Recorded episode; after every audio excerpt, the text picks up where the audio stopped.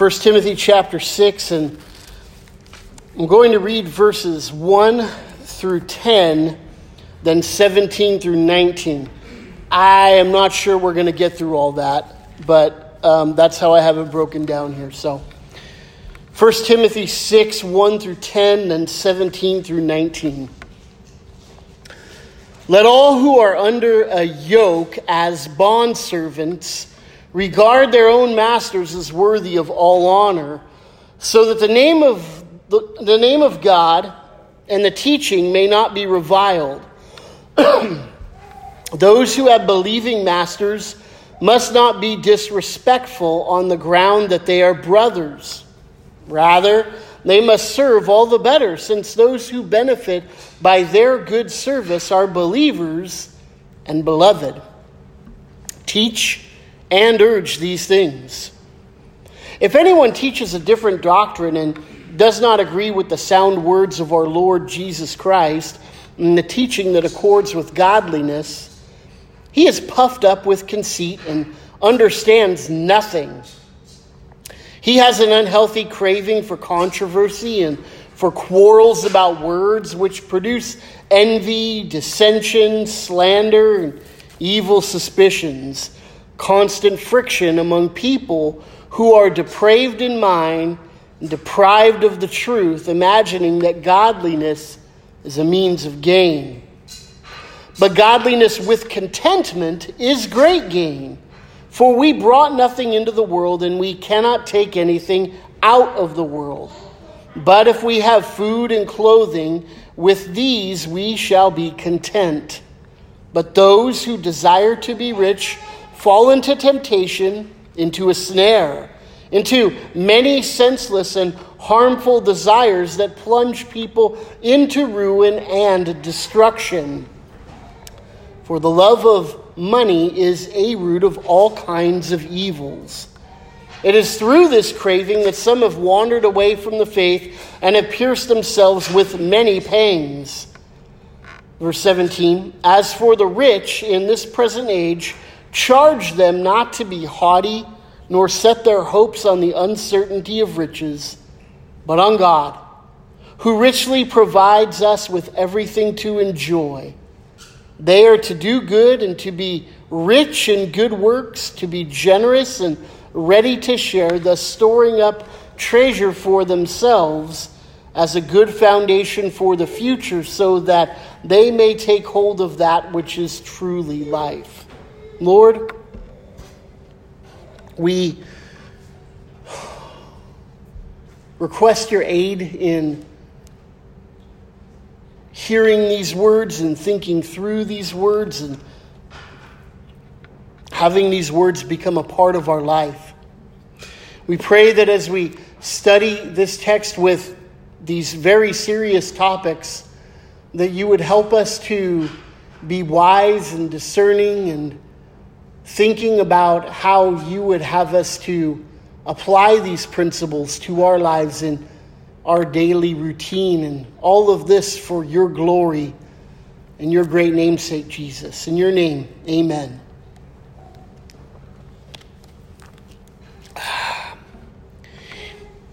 In this section, and if I'm honest, I think that most of the practical sections of Scripture have an underlying presupposition of functioning in the two kingdoms.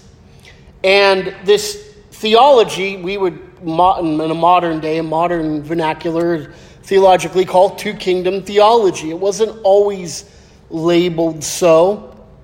But as you go back through church history, and I would even argue through scripture, and we'll look at some passages here, that we find this principle of the two kingdoms existing uh, not in harmony with one another, but in fact at war with one another. And all those who live in two different kingdoms have to have principles and have to have a theology that leads and guides us to navigate the waters, navigate the path between the two kingdoms. Now, most people don't understand that they live in two different kingdoms. They just see themselves living in the one kingdom, namely the kingdom of this world. The Bible says over and over repeatedly that we are at war with the world and the world is at war with us. We find in the book of First John that John teaches that there are three things that are in the world the lust of the flesh, the lust of the eyes, and the pride of life. And that the following of those three areas and those three principles leads a person down the single kingdom of this world. The kingdom of this world, of this age, of this time, versus the kingdom of God. Now, when God put Adam and Eve in that Garden of Eden in the very beginning, there was not two distinct kingdoms. It was all one kingdom. It was all God's kingdom. Now, don't hear me saying that this world still isn't God's and now he's fighting to get it back or something like that. Um, but hear this. First of all, there is in the beginning, everything is God's. He is ruling, reigning as one who walks side by side with people.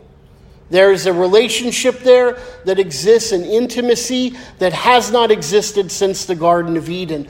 But one day in the future will be again.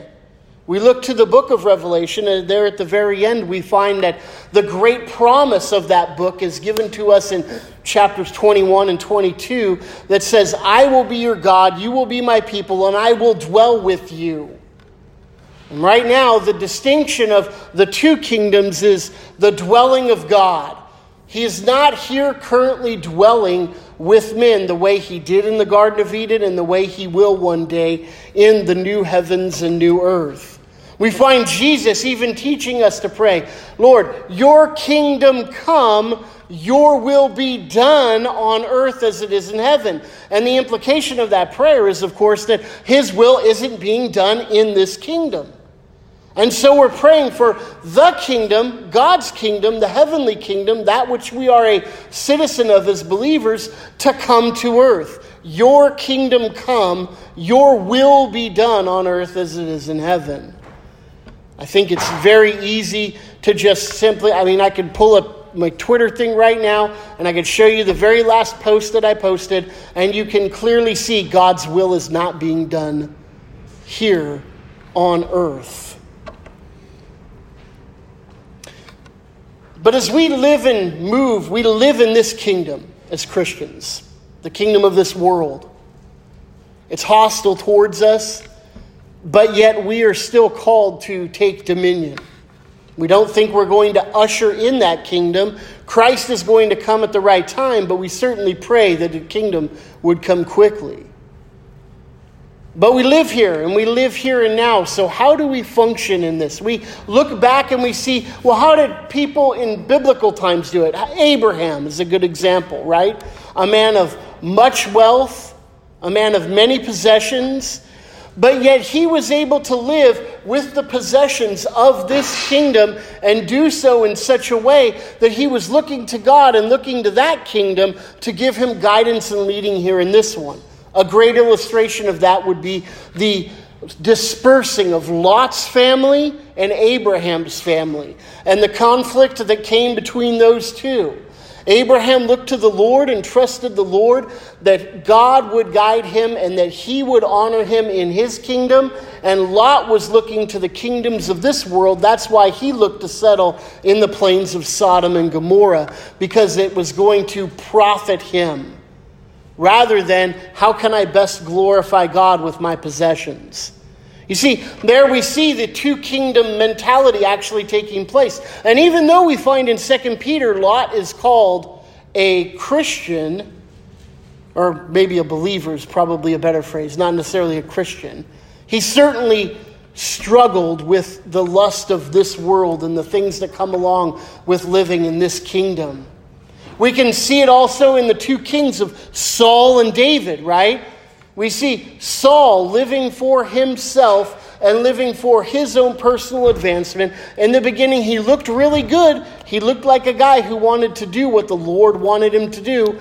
But then, as he gained power and authority, what was really in his heart became evident, And it was shown that he was of this world. And David, though, was a man who was after God's own heart, who looked to the Lord. And so, even though both of those men sinned greatly in absolutely horrific ways, horrendous ways,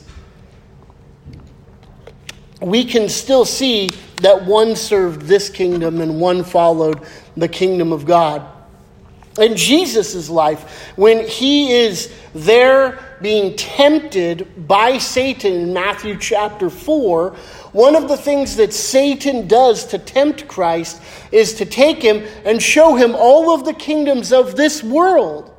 And he says to Jesus, All of this I will give you if you bow down and you worship me. There's the battle of the two kingdoms. If there ever is any place in Scripture where that battle is on display, I can't think of a greater place than Matthew chapter 4. Where this kingdom is saying to the other kingdom, Worship me, and you can have all of this. And of course, you know Jesus' response. He says, It is written, You shall worship the Lord your God and your God alone. You don't worship this world or the things of this world. Our battle is not against flesh and blood, it's against principalities and powers and all of the things that exalt itself against the kingdom of God.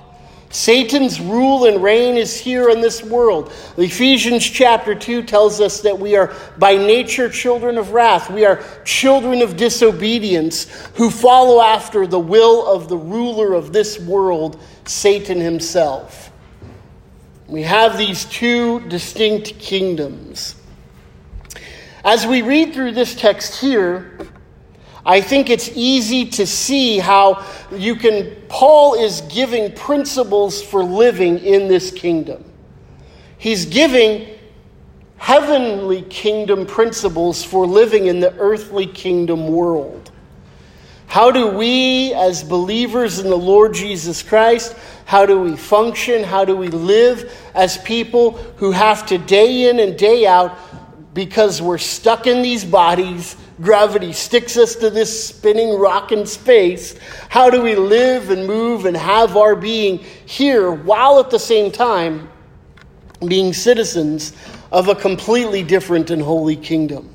So, that's where we're at right now. And I bring all of this up and I make this point because the very first issue that we're going to tackle here is one that is extremely touchy, especially right now in certain Christian circles, and it's the issue of slavery. The only way to make sense of this is to allow Scripture to speak and to allow it to speak in a way that leads us into this two kingdom kind of living. Over realized eschatology means that we're going to try to see a pure equality, a one to one in every individual person, this side of heaven, that the Bible doesn't teach is going to be on this side of heaven, but rather in the kingdom to come. And so there are a lot of people who, because they see, well, now there's no more slave, there's no more, they're, they're slave free, there's men, no more men, no more female, no more all of this. We're all one. And so every effort is made to just absolutely tear down all of the structures that exist in place. And we find that we can't do that in Scripture because that's not going to happen here in this kingdom. It's only going to happen in the kingdom to come. Well, there's also an underrealized one that just minimizes, you know, it says, oh, all the differences and, and an overemphasis on those differences. Those differences are vital. It, it, it's my very identity is this difference. And so, even though I'm in Christ, and I'm one with him and I'm one with my brother and sister, I have to, out of this sense of obligation or out of this sense of whatever, maintain this identity so much that I don't allow there to be this union and cooperation. You see, the two kingdoms spreads those two errors to the distance, outside, to the side, and allows God's rule and God's reign in the hearts and lives of his people to flourish to do good, to bring health and vitality to the church. And so, as we go through this, not only is the slavery issue, but the wealth issue that we'll get to uh, maybe this week, probably not now. But the wealth issue itself, too, is also something that we're going to see. The two kingdoms gives us an understanding in how we navigate these waters. So, verse 1 Let all who are under a yoke as bond servants regard their own masters as worthy of all honor, so that the name of God and the teaching may not be reviled. Those who have believing masters must not be disrespectful on the ground that they are brothers. Rather, they must serve all the better, since those who benefit by their good service are believers and beloved. Teach and urge these things. Now, we might say right off the bat, well, is slavery sin? Is it wrong to have slaves? We can go back in the pages of Deuteronomy, Exodus, Leviticus, and find laws about slavery and about owning slaves. So the question, well, it doesn't look like, I mean, it's back even in the holiness code sections of Scripture that even slavery is condoned. We go all through the pages of the Old Testament, and slavery keeps popping up and rearing its head. We find in the New Testament, in the lives of Jesus, Jesus works with certain slaves in certain areas and heals some and does work with some. Paul encounters slaves pretty regularly, it seems like, in his missionary travels and journeys. In fact, we probably have a couple of the books of the Bible written by a slave, Luke. He would have been a slave as a doctor. Um, we don't know all the details about that, but he certainly would have been employed in that kind of capacity to someone. Interesting thing, even in ancient history here, we find that sometimes even slaves owned slaves. It was not uncommon. It was not thought of in the same way we think of it today. Yes, Revelation 18 says that it's a wicked and abominable practice. It's one that when the fall of Babylon happens there in Revelation 18, it is praised that the slave masters and the people who kidnap other people are fallen along with Babylon. So it's something that we can celebrate and be glad that we don't have here in our nation anymore. But let's not get anachronistic and read our own modern sensibilities back into history. Let's try to see what Scripture's saying, and then from there get some principles that apply to us here today. First of all, yoke as bondservants, it's slave. Let's, uh, let's not minimize it. Certainly, there was bond servitude, meaning that I, for a time, sold myself into slavery either to um, pay off a debt or to um, gain money financially for some reason, for some profit, maybe for my family, maybe for some other reason. Um, but there certainly was that kind of indentured servitude. But th- the slavery here is also you were defeated in war, and so therefore your nation was brought into another nation, and you were made a slave. There was the pr- practice of man stealing, which is the American form of slavery, although not as prolific as it was in our day because we didn't have nations conquering other nations. America wasn't going out conquering other nations and making slaves of the entire nation. Instead, we employed people to go and to kidnap people and bring them into our land and make them slaves here. So, all those who are a slave, Regard your own masters as worthy of all honor. First thing that is unstated but screams at us is he doesn't talk about freedom. He doesn't bring it up, he doesn't advocate for it, he doesn't try to say we need to raise some kind of armed rebellion. Hey, there's in the Roman society for every three people, one of them was a slave, probably. Maybe even every two in some things that I've read. Anyways, there's a lot of slaves in that society. And if there are so many, they could easily arm themselves in revolt, you'd think, and take over. And certainly, with Christ as the head and the banner of Christianity, it's certainly something that could have been accomplished. But we don't find that actually taking place here in Scripture or in church history. So, instead, what we see is that slaves are to regard their own masters as worthy of honor. There is a place in 1 Corinthians chapter 7, if you want to turn there real quick. 1 Corinthians chapter 7, verse 17. Only let each person lead the life that the Lord has assigned to him and to which God has called him. This is my rule in all the churches. Was anyone at the time of his call already circumcised? Well, don't remove the marks of circumcision. Was anyone at the time of his call uncircumcised? Let him not seek circumcision. For neither circumcision counts for anything nor uncircumcision, but keeping the commandments of God. Each one should remain in the condition in which he was called.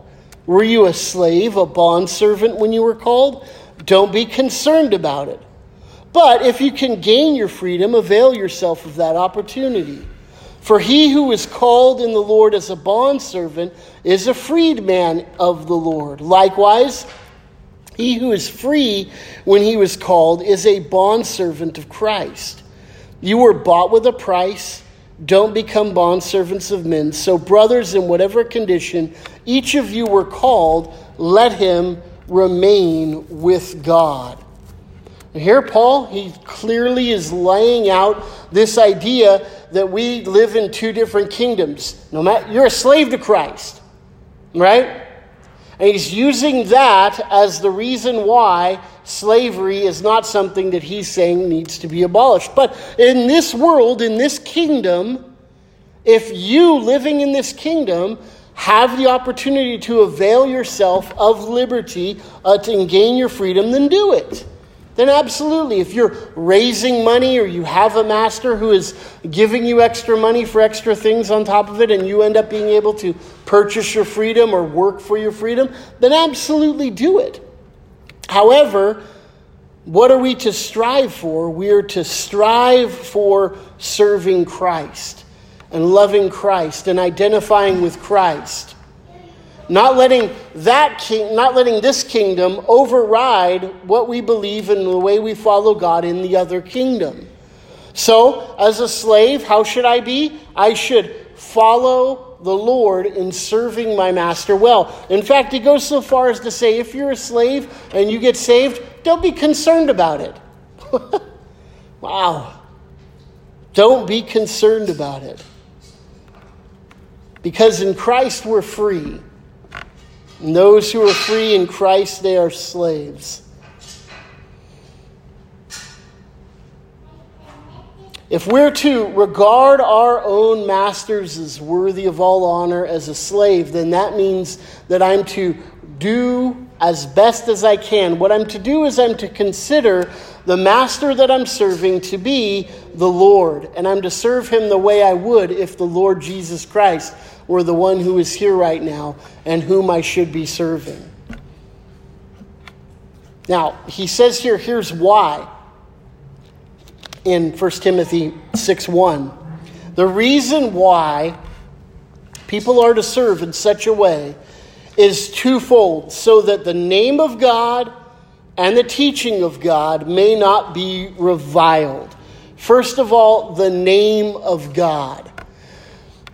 Living in two kingdoms means that what we are most focused on here in this kingdom of the world is glorifying and worshiping the God we live under in the other kingdom.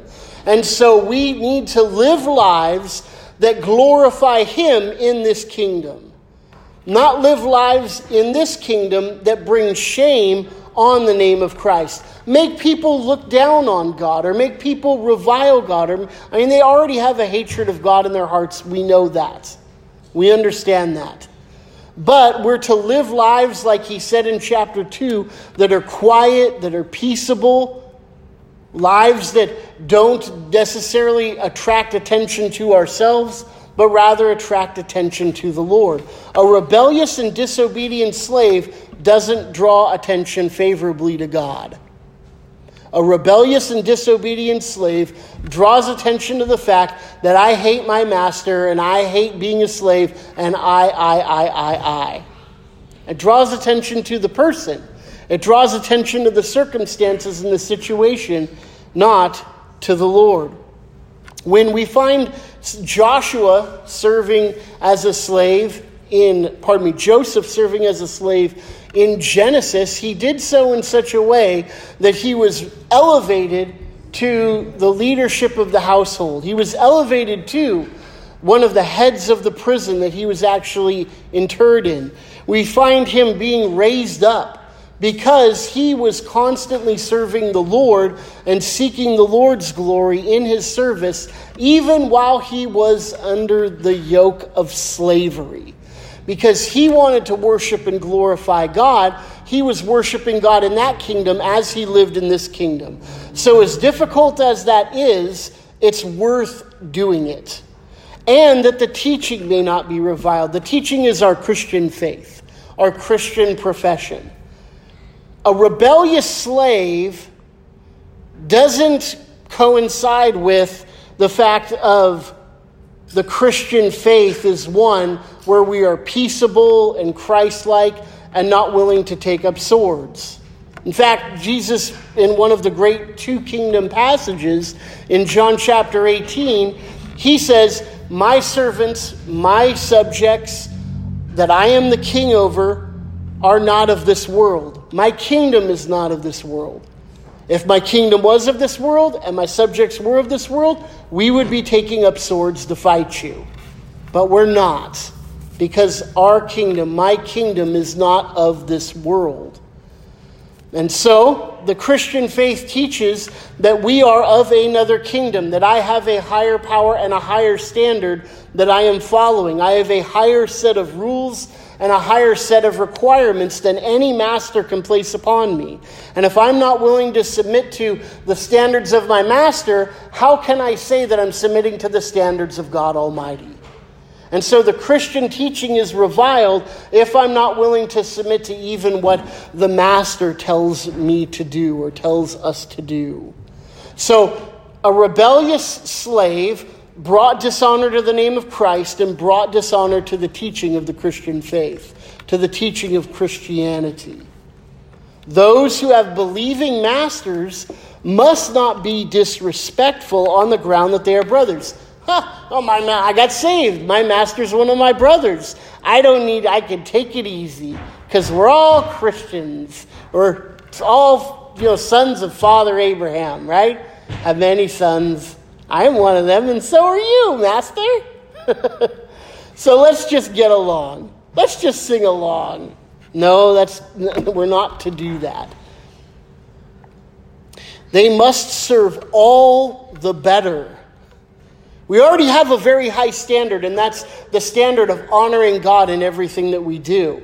But it's doubly so when we are serving, or we, they would have been serving under a master who was a fellow believer in Christ. Because here you're understanding the kingdom which you're in. The kingdom of heaven, I'm a child of God, and we're co heirs with Christ forever. Here in this kingdom, if I'm a good Bible believing, born again Christian, God has called me to this station that I'm in. God has ordained and placed me exactly where He wants me. God is sovereign over everything, and He has seen fit to allow me to be a slave in this situation and my brother in Christ to be a master. For His plan and His purpose, He's ordained this. Do I trust God in that? Do I really believe what God says about himself in Scripture? Do I really believe he's in control of all things? Do I really believe this is for the best? If I don't, I'm going to be rebellious. If I don't, I'm going to push back. You see, no, you might not say it, the slave might not say it, but in essence, that's what they're saying. God, you're good, you saved me, but I know better than you in this situation. In reality, here, what he's saying is because you're both brothers, you ought to serve that one even more so, even better, because you are. Uh, you, they will, who benefit by your good service, they are believers and they're beloved. Teach and urge these things. Now, we have a great example of this in Scripture. A great example of this. So, if you're in 1 Timothy, it's just a couple of pages to your right. It's the little book of Philemon. It's like a little postcard, it's not much to it. And I'm assuming everybody's familiar with Philemon and how that this book is written to Philemon, who was a brother of Paul's in Christ, and one of Philemon's slaves, Onesimus, had run away from his household, apparently stealing something along the way, probably to finance his getaway. And in doing so, he wound up in Rome and wound up, wound up with Paul somehow, some way, some shape, some form. And in running into Paul, Paul led him to Christ. And what this letter is, is it's a letter Paul gave to Onesimus to go back to his slave master with. Onesimus was to walk back into the slave master that he had ran away from and stolen from with this letter. Now, Philemon had no obligation to receive that letter or to treat Onesimus favorably. He could have killed him if he wanted to and been absolutely okay under the law to do that. He could have not seen him and immediately had him put in prison for the rest of his life. He would have been legally okay to do that, and probably a lot of Christians in that day wouldn't have thought much of it. But here's what Paul says, okay? Verse 8 of Philemon. Accordingly, though I am bold enough in Christ to command you to do what is required, yet for love's sake I appeal to you. I, Paul, an old man and now a prisoner also of Jesus Christ, appeal to you for my child Onesimus, whose father I became in my imprisonment. Formerly, he was useless to you, but now indeed he is useful to you and to me. I am sending him back to you, sending my very heart. I would have been glad to keep him with me in order that he might serve me on your behalf during my imprisonment for the gospel. But I preferred to do nothing without your consent in order that your goodness might not be by compulsion, but of your own accord. For this, perhaps, is why he was parted from you for a while, that you might have him back forever, no longer as a bondservant, but more than a bondservant, as a beloved brother, especially to me, but how much more to you, both in the flesh and in the Lord. So if you consider me a partner, receive him as you would receive me. If he's wronged you at all or owes you anything, charge that to my account. I, Paul, write this with my own hand. I will repay it, to say nothing of you even owing me your own self. Yes, brother, I want some benefit from you in the Lord. Refresh my heart in Christ. Paul sends Onesimus back with the word that, hey, Philemon, you're a Christian because I preached the gospel to you. I preached the gospel to Onesimus. Receive him even as you would receive me. With all joy and with much glory in the name of Christ that he has become a Christian. Now, we are thankful that we live in a nation that no longer has slavery. In fact, slavery has been generally abolished throughout the world. There's still a lot, there's still pockets of it, and there are certainly still trades that go on with people. Um, we're familiar with the sex slave operation that is kind of black market all throughout the world, and we're grateful that there are measures and steps being taken to eradicate that. That's a good thing. We want to see it eradicated. It's a good thing that slavery ended. We're glad that the kingdom of God influenced Christians enough to stand up finally and say, no, we're not going two have this practice continue anymore. So, what do we do with a passage like this? How does this apply to us here today? Well, to kingdom wise, it's not difficult to see how. Now, I am no longer a bond slave. I, I work for and an employee of a organization, a corporation, and I work for them. And so, what I want to do is, I want to take these very same principles and I want to apply them to the work that I'm currently employed in. So, I, I want to honor the person who owns the company and the boss of my company. I've tried to do this throughout my life as a Christian in every business that I worked in so that the name of God and the teaching of Jesus Christ wouldn't be reviled. I wanted to be a good employee in this kingdom so that the principles of the other kingdom that I'm greatly obligated to is met out and God is glorified. That I'm able to share the truth of the gospel, that I'm able to share the truths of the Christian faith because I am living with my mind set on the heavenly kingdom all the while I live in this earthly kingdom. And now I find myself in the wonderful position of actually working for a believer.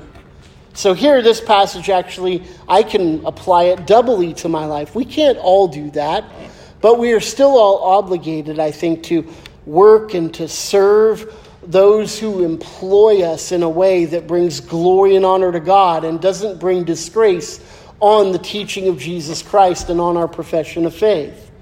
So I shouldn't be disrespectful on the grounds that my boss is a believer. In fact, I should all the more be grateful, and I am, and I do pray for him and his family regularly.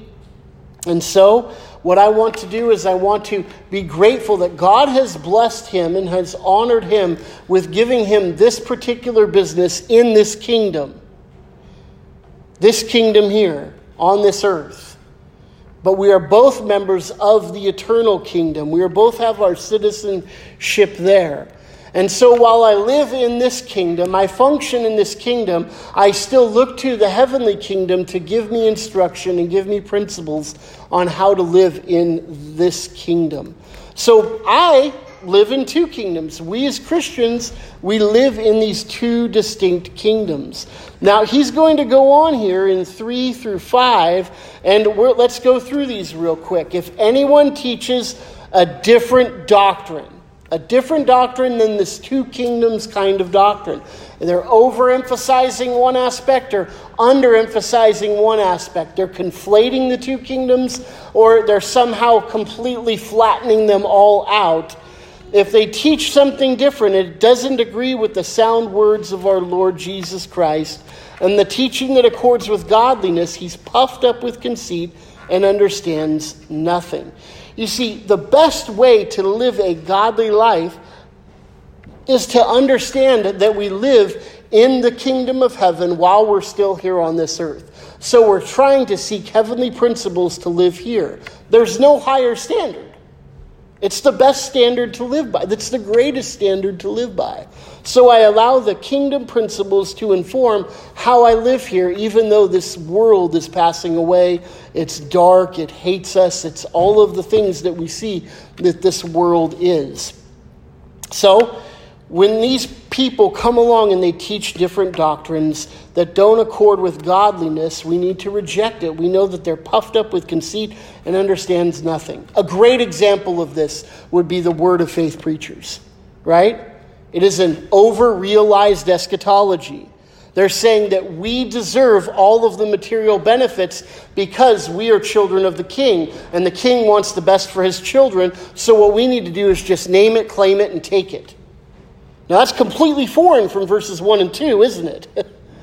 I don't know how a Word of Faith preacher preaches through verses 1 and 2. I'd love to hear that someday, but I doubt I ever will, to be perfectly honest.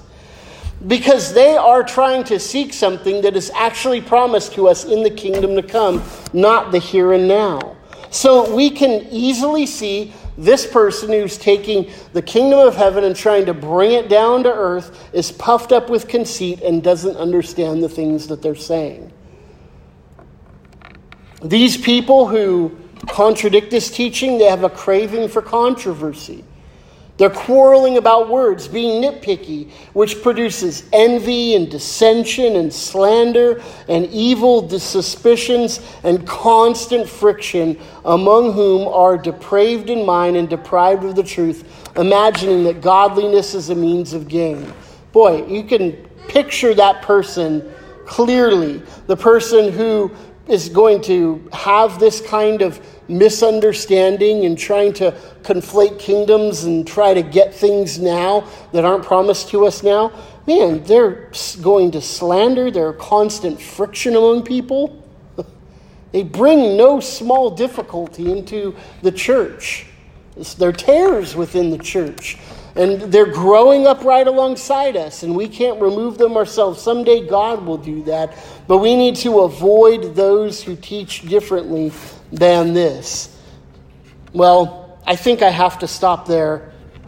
There's no way I'm going to get into the next section. We'll deal with that when uh, in a couple of weeks. Lord, we thank you for this clear instruction. And although it's just one application of the two kingdom principle, Lord, we pray that you would help us to take this understanding and see it applied in all areas of our life so that not only as employees, but as fathers and mothers and children and good neighbors and people who are consumers and people who live in this world, drivers on these roads and the like, Lord, that we would all be motivated and living after the kingdom of heaven that we would see this principle of living in these two distinct kingdoms as our guiding force and our helpful way to understand how I'm to be a Christian even in this dark